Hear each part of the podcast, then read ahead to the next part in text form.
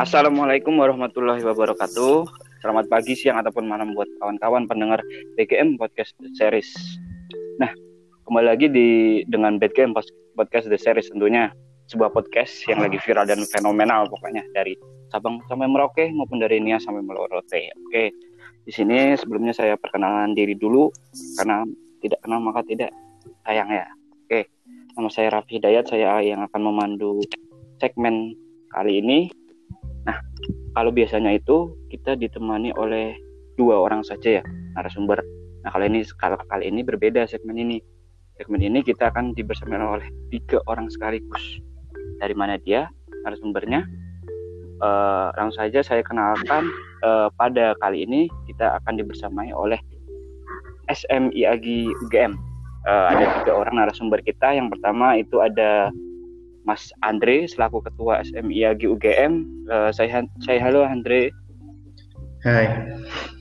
Ya, kok lemes banget. Sorry. Ya, selanjutnya ada Wakil Ketua 1 dari SMIAG UGM. Halo Tika. Halo semuanya. Halo. Sip. Terus yang ketiga nih ada Wakil Ketua 2 Fakhri. Halo Fakhri. Halo teman-teman semuanya. Halo Raffi juga dan BGM. Siap.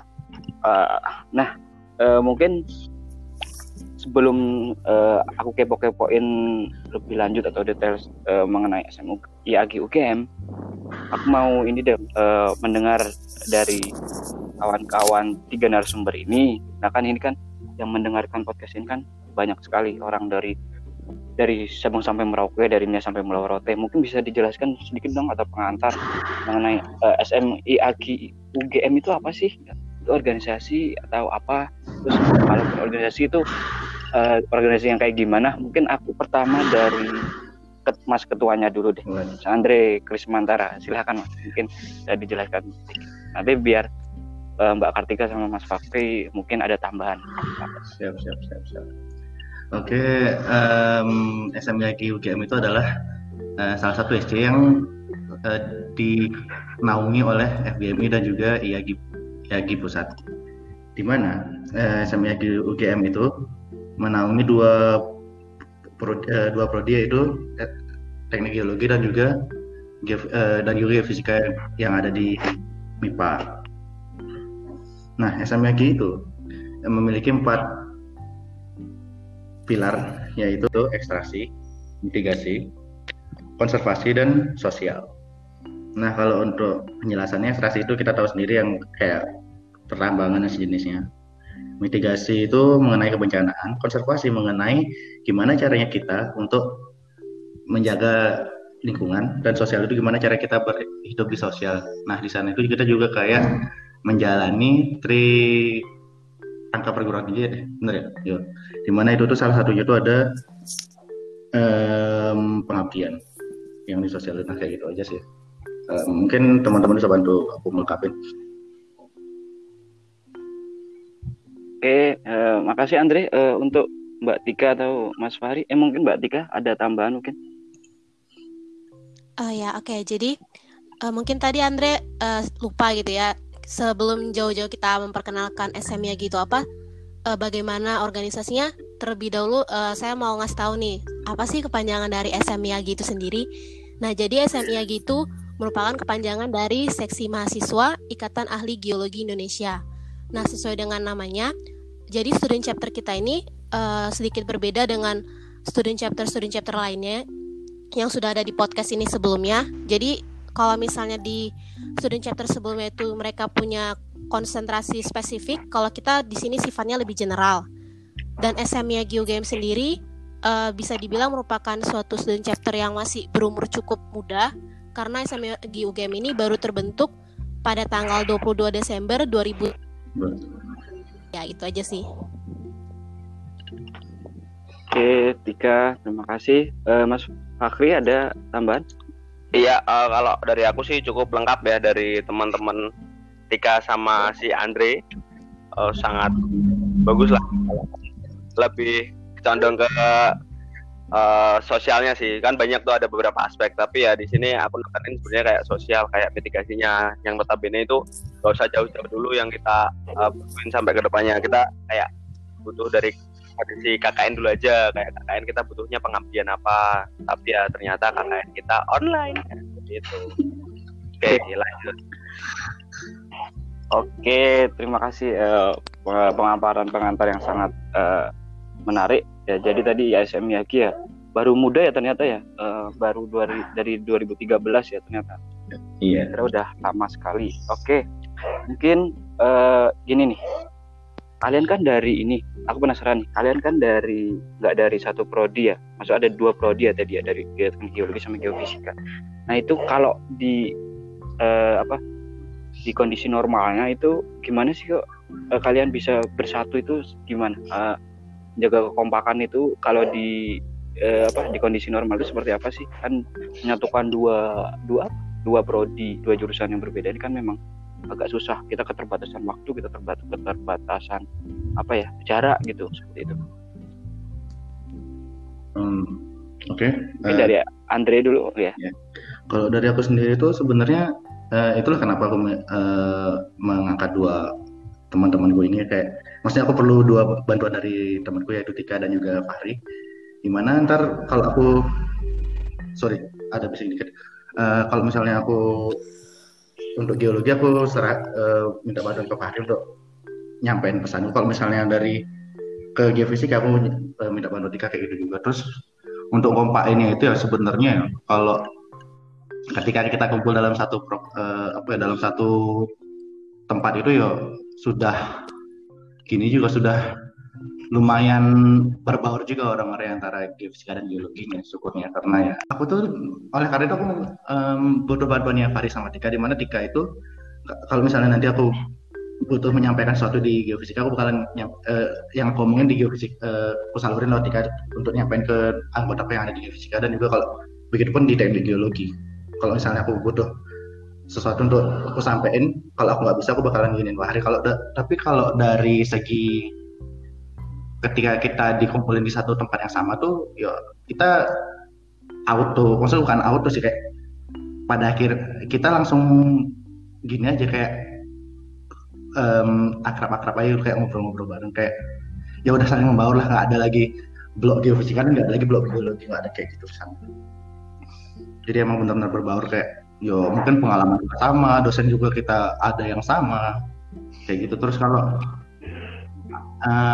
kayak acara-acara juga kadang kita tuh kayak untuk nyari kerapuan kayak aku biasanya secara random ya aku ngajarin kayak ayo guys kita kemana, atau ayo guys main ini yuk, main ini atau nge-game kayak atau kartikan doang kayak gitulah, pokoknya ngelakuin aktivitas bareng kayak gitulah. Oke, makasih Andre. Izin menambahkan juga di OneX di ada acara juga kayak kita tuh dalam satu hari itu ngelakuin kegiatan senang-senang bareng tuh ada juga kayak gitu. Jadi itu membantu juga. Oke, terima kasih. Ya, makasih Andre. Mungkin lanjut ke Kartika ya, Mbak Tika. Gimana sih? Kalian kan di beda jurusan nih, ada yang geologi, ada yang geofisika. Nah, kira-kira pernah nggak sih kayak mengalami konflik yang berhubungan kayak misalkan waktu ataupun jarak gitu? Pernah nggak sih? Saya penasaran deh. Kalau masalah kan istilahnya sistem perkuliahan antara di geofisika maupun geologi sendiri tuh ada cukup perbedaan. Misalnya kayak di geologi itu sering kita ngadain praktikumnya malam, ngadain kosong. Jadi ketika ngadain satu proker, hari ini bisa nih misalnya dari geofisika bisa, tapi dari teman-teman geologi angkatan 17 ada praktikum. Nah itu sering menjadi cukup tantangan gitu ya dalam menentukan timeline-timeline di proker kita tersendiri. Jadi kadang-kadang tuh akhirnya kita harus mengorbankan hari Sabtu atau hari Minggu untuk ngadain proker-proker kita. Kayak gitu sih kalau masalah waktu. Oke, terima kasih. Lanjut ke Mas Fakhri, mau nanya nih. Iya, tadi kan udah dijelaskan dari Mbak Tika, saya mau nyambung aja. biasanya kalau di SMIAG itu kayak kumpul-kumpul, kayak rapat dan lain-lain itu di mana? Apakah punya sekre sendiri atau di mana? Atau Mas Fakhri malah yang sering ke geofisika ataupun sebaliknya? Ya, nek dulu dari zaman aku awal-awal masuk ya, itu kan banyak tuh tempat-tempatnya. Biasanya rata-rata sih di KPFT dulu sebelum sekarang diambruin ya. Dan kita juga todong kayak pindah juga ke daerah geofisika. Biasanya di gedung selasar yang di geofisika itu, atau pinjam di ruangannya, biasanya di lantai 2 atau 3 gitu. Nah itu biasanya kita kayak gantian. Jadi misalnya rapat yang bareng ini kita ada indigeofisika, rapat ini kita ada indigeologi. Jadi kayak kita tuh juga main ke geofisika dan anak-anak geofisika tuh juga mainnya ke geologi. Jadi kayak seakan-akan nggak dekam aja di ruangannya sendiri. Di teknik, misalnya saya anak teknik geologi nih ya, berarti saya harus di teknik geologi terus kan. Nggak, kita juga pengen tahu sih gimana sih daerah di MIPA itu kayak gimana. Kita kan bisa kadang juga nyewa di selasar, nggak nyewa sih, apa kayak duduk aja di selasar geografi ya, itu geografi. Jadi kita bisa lihat ternyata kehidupan di anak-anak MIPA tuh kayak gini. Banyak yang lihat orang-orang yang lagi tari saman atau lagi jodain satpam atau apa lainnya lah gitu. Jadi kayak nggak melulu di geologi, nggak melulu juga geofisika, tapi kadang kita juga ke kafe-kafe yang murah-murah lah ya, daerah-daerah Pogung biasanya. Kita karena masih dalam kondisi pandemi gini, jadi rapat ya mau nggak mau harus via Zoom Cafe atau Webex Cafe, kadang juga Google Meet Cafe juga bisa, itu sih. Oke, berarti fleksibel, agak fleksibel gitu ya, kadang bisa di mana aja gitu ya. Iya dong. Mungkin lanjut ke pertanyaan berikutnya, aku mau tanya ke pemimpin ketuanya dulu nih, Mas Andre. Ini kan kita lagi di udah hampir 3 bulan lebih udah work from home ya istilahnya ya, karena pandemi ini. Nah, gimana sih rasanya memimpin organisasi selama pandemi ini, gimana? Terus ada kiat-kiat gitu nggak biar pas selama pandemi ini tuh biar tetap produktif gitu dari organisasinya? Silakan. Dari aku sendiri kalau gimana rasanya ya, jelas susah-susah gampang sih ya. Soalnya biasanya kalau nggak pandemi gini kan, kalau misalnya ada anggota yang contoh nggak ada kabar gitu kan, bisa langsung cari ke kosnya atau langsung digerebek gitu aja mungkin. Tapi kalau dengan keadaan kayak ini ya, jujur kalau ada yang hilang itu cukup rumit. Tapi di satu sisi itu juga kayak ngebuat kita tuh nge-explore, maksudnya kita tuh kayak lebih jadi ya, namanya orang kalau udah bener-bener buntu banget pasti kayak ada ide-ide yang agak nyeleneh, walaupun agak nyeleneh itu pasti bakalan nongol kan. Bisa juga tuh kayak kita buat itu ke dalam kegiatan organisasi atau apa aja gitu loh mungkin. Maksudku, bahasa aku salah. Oke. Kayak apa ya? Enaknya itu kayak kita tuh kayak bisa gini tuh loh, kayak kegiatan-kegiatan kita tuh nggak harus minjem tempat lah, nggak harus transport dari sana ke sini. Jadi kita tuh bisa manggil, bisa minta bantuan dari, kalau misalnya kita butuh bicara, kita tuh nggak takut dari sini ke sini jauh. Jadi kita tinggal kayak langsung ketemu antar dari ya, kayak kita bilang dari Sabah sampai Merauke, kita bisa langsung saling ketemu satu sama lain gitu dulu. Itu enaknya. Cuman terus kalau tips untuk produktif dalam organisasian kan gimana ya, itu tuh sebenarnya perbanyaknya kayak kegiatan-kegiatan yang emang sifatnya online. Mungkin kayak kita bisa, kalau di aku sendiri kayak bisa ngadain kayak mungkin ya yang kita lihat sekarang pasti kayak SM tuh kayak baru nongol poster-poster dan kos-kos doang kan. Nah,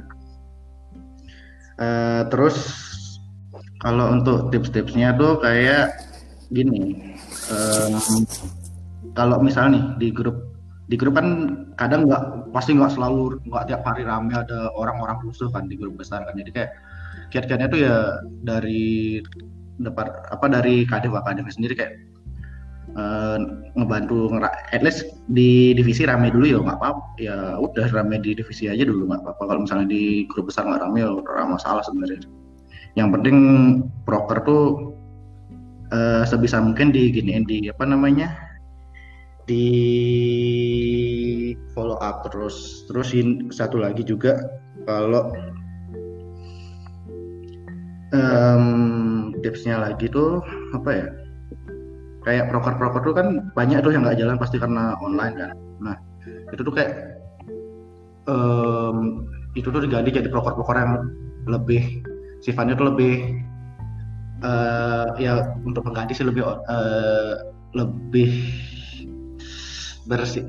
bersifat online. Contoh kita tuh ngadain kayak kemarin tuh kan ada kayak semacam kuis kecil-kecilan gitu kan anak-anak SMA kayak gitu-gitulah pokoknya. Proker-proker yang harusnya offline tuh kita bisa itu jadiin online. Jadi kan tetap bergerak terus. Kalau misalnya emang nggak bisa ya mungkin bisa dipospon kayak gitu sih. Oke, siap. Ya kalau di pandemi gini kan emang ini ya, biasanya kita nggak kayak biasanya gitu kan ya. Terus kan juga kalau pandemi gini kan untuk anggota-anggota atau membernya itu istilahnya tuh rawan hilang tuh maksudnya adalah kalau lost kontak susah dihubungin. Nah kalau dari Andre sendiri, aku mau nanya Andre dulu, gimana sih cara jaga kekompakan organisasi selama pandemi ini kan juga ya itu tadi kan organisasi di pandemi ini kan memang susah gampang kan ya, Andre. Nah, yeah. Itu jaga kekompakannya itu gimana? Kayak tadi yang aku bilang tuh untuk jaga kekompakan tuh bisa kayak hal-hal kecil kayak yo ngajak mungkin video callan bareng mungkin, atau kita juga bisa ngobrolin sesuatu yang nggak ada hubungan sama organisasi di grup, mungkin kayak nyanda ya bercanda sama anggota-anggota kayak gitu, bisa kayak gitu. Terus bisa juga ya kayak tadi aku bilang kita bisa kayak nge-game bareng lah, kayak yo aku kan suka nge-game kan kayak yo mungkin kita bisa ngajak yang lain-lain tuh kayak ayo kita main apa kayak gitu, atau kita CS kayak atau apa kayak gitu, bisa kayak itu tuh ngebantu kita tuh untuk makin akrab satu sama lain gitu loh. Itu salah satu gininya, karena kalau udah akrab kan pasti kalau misalnya kita hilang, kalau nggak urgent banget hilangnya pasti kayak nggak enak banget nggak nongol di grup kayak gitu loh. Itu sih tipsku. Dan kalau ya, untuk yang kalau misalnya kalau cari itu masih nggak bisa, mungkin ya aku minta bantuan kadif-kadifku untuk mencari tahu ini orangnya anaknya kenapa ada gimana atau gimana gitu kan ya, karena aku ya nggak tahu kan dia gimana orangnya, mungkin itu sih ya. Siap. Jadi untuk masalah kondisi seperti ini tuh jangan sampai menyurutkan langkah kita untuk bisa kompak gitu ya di organisasi. Yeah. Banyak cara yang bisa dilakukan. Oke. Aku mau nanya nih, ini ada pertanyaan dari netizen yang pertanyaan sekarang aja. Ini soalnya lagi passing. Yang paling dikangenin di masa normal sebelum pandemi itu apa sih? Jadi kan kalau di masa normal tuh seperti biasanya ngelakuin apa, tapi nah di pandemi nggak bisa, terus kangen deh. Mungkin dari Tika deh. Kalau dari kehidupan normal ngelaksanain proker karena kan ketika kita ngelaksanain proker itu juga sekalian ajang temu kangen gitu istilahnya. Jadi itu adalah kesempatan di mana antara geologi dan geofisika bisa ketemu, terus saling sharing gitu mengenai masing-masing. Dan ketika kita sambil ngejalanin proker ataupun rapat, nanti setelah itu main, nongkrong. Jadi hal-hal kecil-kecil kayak gitu sih yang dikangenin. Karena kalau misalnya kita online kan kita rapat, terus ya udah selesai gitu. Kita ngadain proker, habis itu selesai ya udah kayak gitu. Nggak ada cerita-ceritanya gitu. Jadi kurang berasa sosialisasinya gitu. Ketika di normal tuh seru gitu. Udah gitu sih. Oh iya. Ya benar sih, kalau di normal kan ya sering ketemu itu kan emang bersenda gurau itu sangat menyenangkan ya, terutama di organisasi ya, itu cerita-ceritanya benar apa yang Tika katakan itu memang aku juga mengalami sih seperti itu. Jadi karena kita nggak bisa ketemu, ya itu kita nggak bisa jalan proker bareng dan lain-lain, tetap muka itu memang sesuatu yang disekangenin sih. Nah, aku terus mau nanya nih, kan pandemi ini kan memang banyak menimbulkan efek-efek baik negatif maupun positif. Kalau negatif sudah tahu lah ya, banyak sekali, mulai dari kayak perekonomian yang merosot tajam, terus banyak sekali pokoknya. Nah, untuk Bro Fakhri, saya mau tanya efek positif dari pandemi ini apa sih menurut Bro Fakhri? Nanti mungkin bisa langsung ditambahkan oleh Tika. Oh ya, efek positif ya dari pandemi ini sebenarnya banyak. Kalau kita bisa ambil dari sisi sisi positif lah. Kita kan kadang lihat di media atau di manapun lihat kayak seakan-akan pandemi ini tuh suatu hal momok atau suatu hal yang semua orang tuh nggak pengen. Ya memang notabene-nya nggak pengen ya. Cuman kalau kita bisa lihat dari sisi positif itu tuh ada hal-hal yang bisa kita ambil. Kayak misalkan UAS online ya. Kalau Preno enggak ya. Maksudnya puas online kan belajarnya lebih kusuk gitu kan, belum puas dan seperti itu. Terus ya kadang kita juga di pandemi ini kalau dari aku pribadi ya itu bisa salah satu ajang untuk rehat dari kehidupan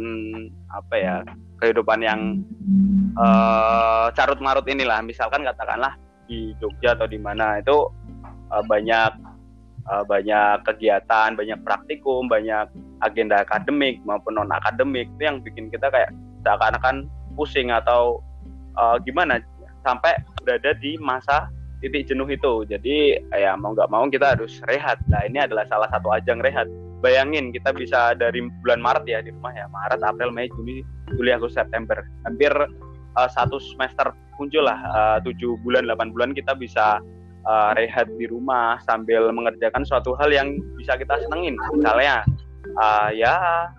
misalkan menjalankan hobi seperti ya mungkin yang bermusik ya bermusik, yang gambar-gambar, yang lain sebagainya, bisa olahraga untuk membuat body yang lebih maskulin seperti itu kan. Banyak yang bisa kita lihat dari pikiran kita tuh seakan-akan bisa lebih fresh daripada yang sebelumnya karena kita berada di rumah, kita bisa apapun yang kita inginkan tanpa ada tekanan karena UAS juga udah selesai kan. Paling ya bagi pemegang-pemegang organisasi ini juga masih mikir bagaimana metode yang tepat untuk digunakan. Jadi biar organisasi ini tetap jalan walaupun memang kondisinya seperti ini, kondisinya memang tidak memungkinkan atau berbeda dari yang biasanya. Karena ya kita ambil contoh aja lah, misalkan kuliah online sama kuliah tatap langsung. Kita bisa refleksi diri, bisa lebih fresh lagi. Terus yang paling penting adalah ya itu bisa dekat dengan keluarga. Jadi kita juga bisa lebih solid lah, lebih terikat sama orang tua walaupun sebenarnya kadang ya biasalah dari anak muda dari kosan yang kehidupannya seperti itu, yang bebas katakanlah memang kondisinya semena-mena ya. Terus di sini menerapkan hal yang sama tentu berbeda. Jadi kita harus menyesuaikan daerah di rumah sendiri seperti itu. Jadi banyaklah hal-hal positif yang bisa kita ambil. Ya, aku mau langsung lanjut ke ini. Ketika tadi kata Fakhri kan juga banyak sekali kan efek positif ya, seperti kayak salah satunya tadi biar bisa fresh seperti itu. Nah, kalau dari Tika sendiri ini apakah merasakan hal yang sama dengan Fakhri? Apakah tadi yang disebutkan Fakhri tadi yang benar-benar Tika rasakan atau memang ada hal-hal yang lain? Apakah pandemi terus di rumah aja ini nggak menimbulkan kebosanan kayak gitu? Ya, oke. Jadi aku setuju sama apa yang dibilang sama Fakhri tadi. Jadi karena sisi positif dari adanya COVID ini sendiri bikin adanya kesempatan untuk lebih dekat sama keluarga, apalagi khususnya buat aku sebagai anak rantau ini jadi satu kesempatan yang sangat berharga gitu untuk bisa berkumpul dengan keluarga dalam jangka waktu yang cukup panjang daripada liburan biasanya. Terus kalau dari aku sendiri sisi positifnya itu menurut aku karena adanya COVID ini kita bisa jadi lebih care sama diri kita.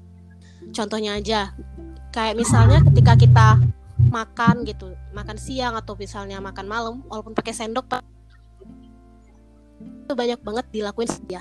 Rata-rata tuh yang berawal dari sebuah kemalasan atau kemageran terus jadi kebiasaan. Nah, tapi karena adanya COVID ini, kita menjadi merubah pola hidup kita jadi yang lebih bersih. Sebelum makan kita cuci tangan. Dan juga ketika misalnya kita sakit, biasanya ala cuman batuk, ya udah gitu. Nah, sekarang karena adanya COVID ini, kita sakit dikit aja kita pakai masker. Jadi kita bisa lebih peduli sama orang lain.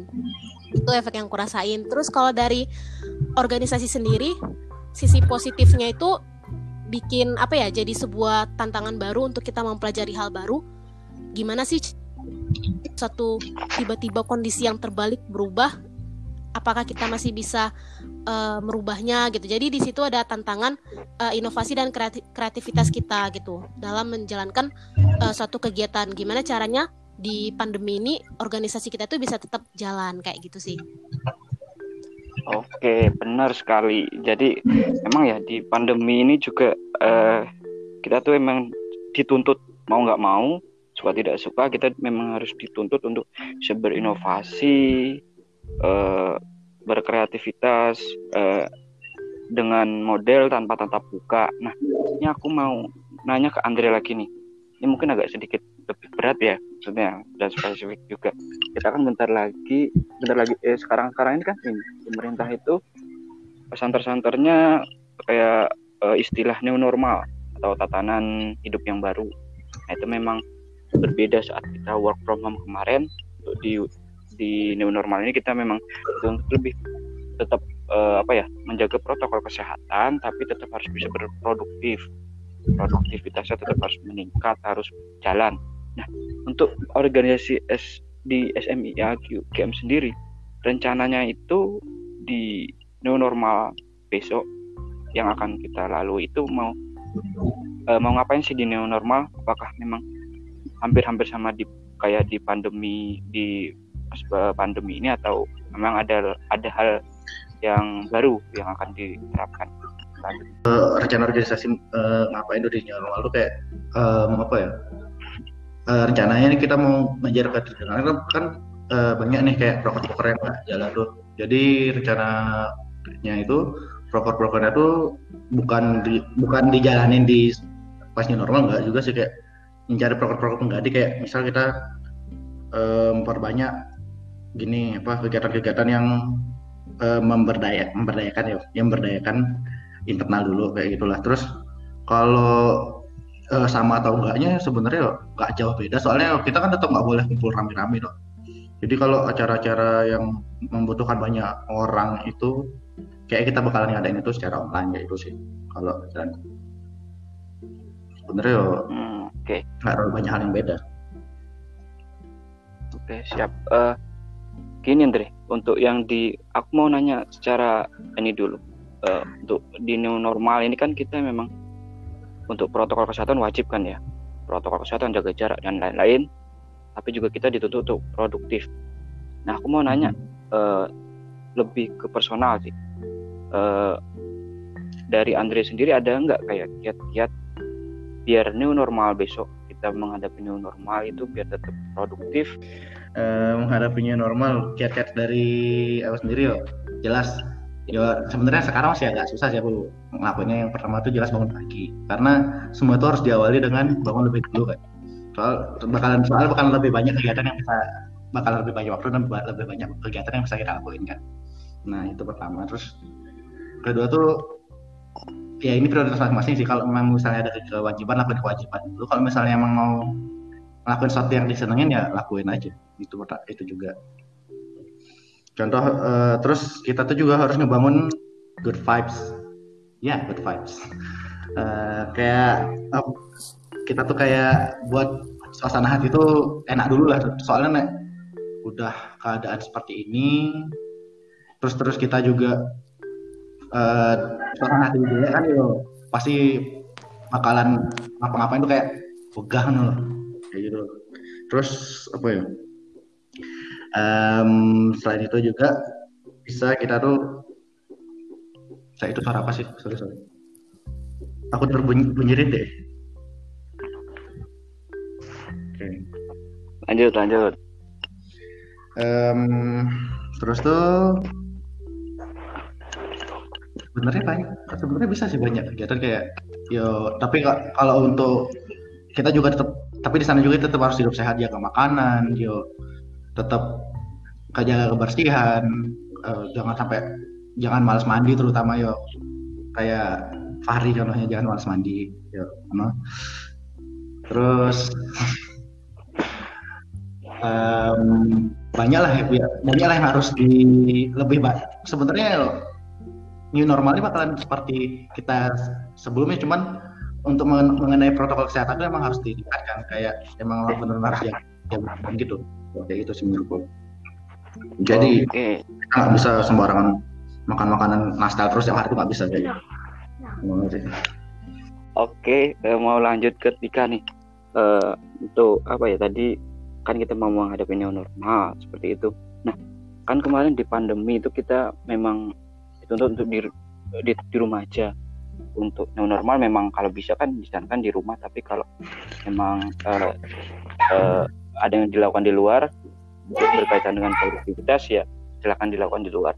Ini kan pastinya akan menimbulkan perbedaan dari segi apa ya, nanti untuk bahasa tubuh kita sendiri, istilahnya kayak semangat kita mungkin berbeda dan sebagainya. Nah, itu kira-kira dari Tika sendiri ada ini nggak sih, maksudnya gimana sih cara biar semangat kita tuh tetap bisa langsung balik?